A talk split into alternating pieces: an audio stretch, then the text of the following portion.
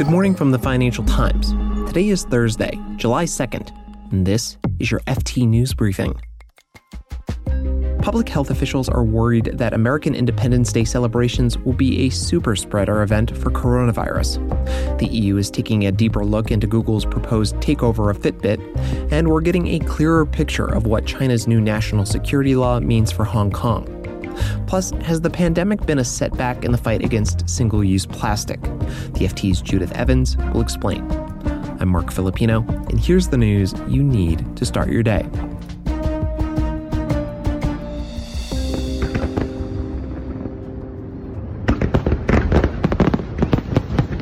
Macy's has been hosting five minute fireworks shows at undisclosed locations around New York City to celebrate Independence Day this week. Macy's says the short, secretive shows are so people aren't tempted to watch in a crowd. Usually, the department store chain holds a much larger event on the actual 4th of July. Public health experts are concerned about how Americans will celebrate Independence Day this weekend. They worry that thousands will contract coronavirus at indoor parties, crowded outdoor events, religious services, and family gatherings. Experts say the outbreaks in the American South and West started after Memorial Day weekend celebrations in May. And public health officials worry that if Memorial Day is any indication of the risks these celebrations bring, the 4th of July will be worse. There are some preventative measures being taken. Several states have ordered bars to close their doors, and states including Florida, California, and Delaware are shutting some beaches. Officials say not enough people are wearing masks and social distancing. The holiday comes as states start to pause their reopening plans but there will still be plenty of other opportunities to celebrate and gather in large crowds in some parts of the country. U.S. President Donald Trump will be attending one of these celebrations. About 7,500 people are set to gather for fireworks near Mount Rushmore on Friday. Attendees will not be required to wear a mask or social distance.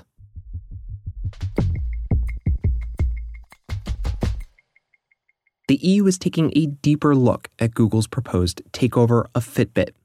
Regulators want to know if the $2.1 billion deal will give Google more data for its search engine and advertising business. As part of their investigation, the EU has sent questionnaires to Google and Fitbit competitors. It asks whether the deal will damage competition or disadvantage other fitness tracking apps in the Google Play Store. It also asks whether the deal will give Google more profiling data to improve its online search and advertising businesses. People with direct knowledge of the situation told the FT the detail of the questioning suggests that Brussels is gearing up for an extended investigation.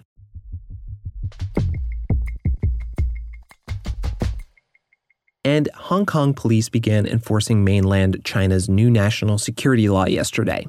Thousands of protesters took to the streets to hold an annual march that marked the anniversary of the territory's handover from the UK to China. Some companies, especially tech groups, are worried about the sweeping new law. Lawyers said businesses are concerned that they'll be asked to hand over user data or conduct surveillance on behalf of national security investigations. So, what does this new law actually do? The FT's China editor, James Kynge, explains. The new security law imposed by Beijing on Hong Kong, which took effect on the 1st of July, carries a great deal of uh, different clauses to me, some of the most significant are that there will be an office for safeguarding national security in Hong Kong. This will be a new office. It will be effectively controlled by Beijing, and the office will be charged with overseeing and guiding Hong Kong's authorities in their efforts to protect national security. To me, uh, this is an issue of great importance for the future of Hong Kong because it will be a body imposed by Beijing on the territory of Hong Kong that outweighs in importance all other legislative bodies that we have here in the territory. And this is the first time since Hong Kong was handed back from the UK to China in 1997, that's 23 years ago, that there's been a body of this type. So, James, what does this mean day to day? Mainland Chinese sources that I've been speaking to here in Hong Kong are very careful and, and, and quick to make the point that for the broad majority of people living here, whether they be foreigners or Hong Kong people or mainlanders living here, there will be no change in uh, daily life. Life and business will continue as normal. They say that the law is intended only to go after a small number or a very small number of ringleaders and troublemakers, particularly those that have been organizing the protests that we've seen here in Hong Kong since the middle of last year. But that explanation rather falls short of some key sentences in the law itself there are areas of the law which give major pause for thought for foreigners who are living here. One of them is a section that deals with an offence called collusion with external elements. And this section says that it is an offence to engage in activities that provoke, quote, hatred among Hong Kong residents toward the Central People's Government. That is, of course, the government in Beijing. It's vague terminology like that that make people really concerned as to, you know, what the final implications of this law might be. And here's a story you should know more about. Demand for disposable plastic packaging and protective clothing has soared during the pandemic. Consumers and governments have, in some cases, prioritized the need for plastic in making PPE over concerns about the environment. So, what does this mean for the battle against disposable cups and plastic straws?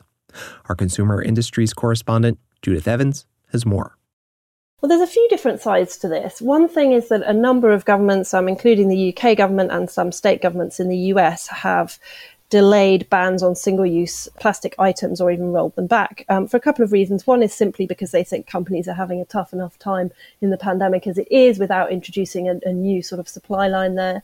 And the other is hygiene to protect consumers and retail workers from potential contamination. Then among consumers, there's a few different issues. One is that people are obviously eating at home instead of in restaurants, and that entails retail packaging, which means packaging food often in smaller units than they'd be sent out to restaurants. If you think about a restaurant getting kind of an entire cheese, as against you or me buying a little chunk of cheese. And another dimension there is that some consumers seem to believe it's safer to buy food in plastic packaging. The idea that that actually is more hygienic is pretty questionable, I have to say. And indeed, there's also separately some evidence that traces of coronavirus linger for longer on plastic than they do on other forms of packaging like cardboard. But all of these things seem to have combined into a bit of a resurgence of plastic packaging. And apparently, process of, of that material are actually buying it up in anticipation of a bit of a shortage. Judith, how does oil fit into how plastics are being produced and consumed these days?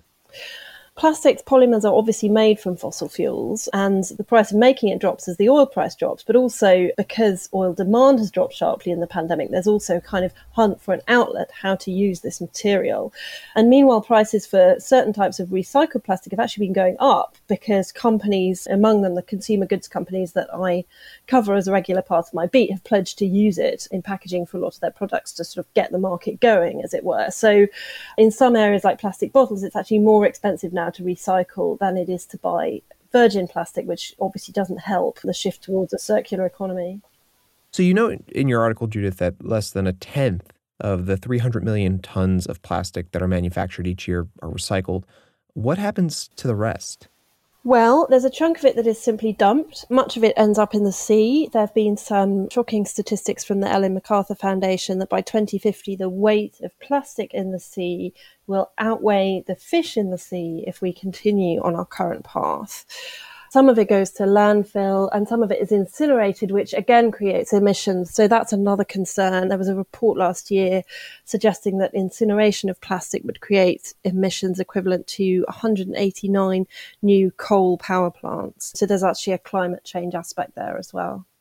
Judith, is there any indication that once the alarm over the pandemic subsides, if we can even think that far ahead at this point, um, that consumers will start paying attention to environmental issues again?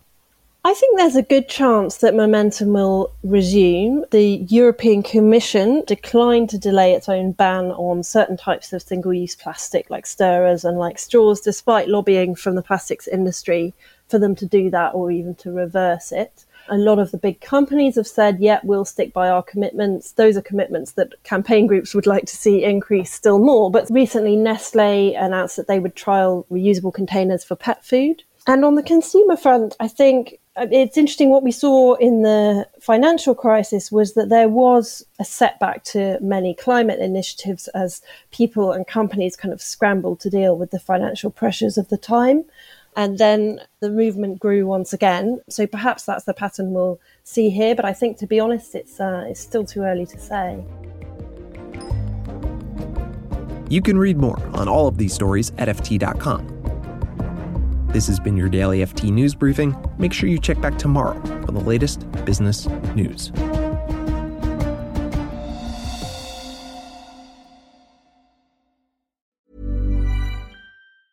Hi, this is Janice Torres from Yo Quiero Dinero. If you own or operate a business, whether it's a local operation or a global corporation, partnering with Bank of America could be your smartest move. By teaming with Bank of America, you'll enjoy exclusive digital tools, award winning insights, and business solutions so powerful you'll make every move matter. Position your business to capitalize on opportunity in a moment's notice. Visit bankofamerica.com slash banking for business to learn more. What would you like the power to do? Bank of America NA, copyright 2024.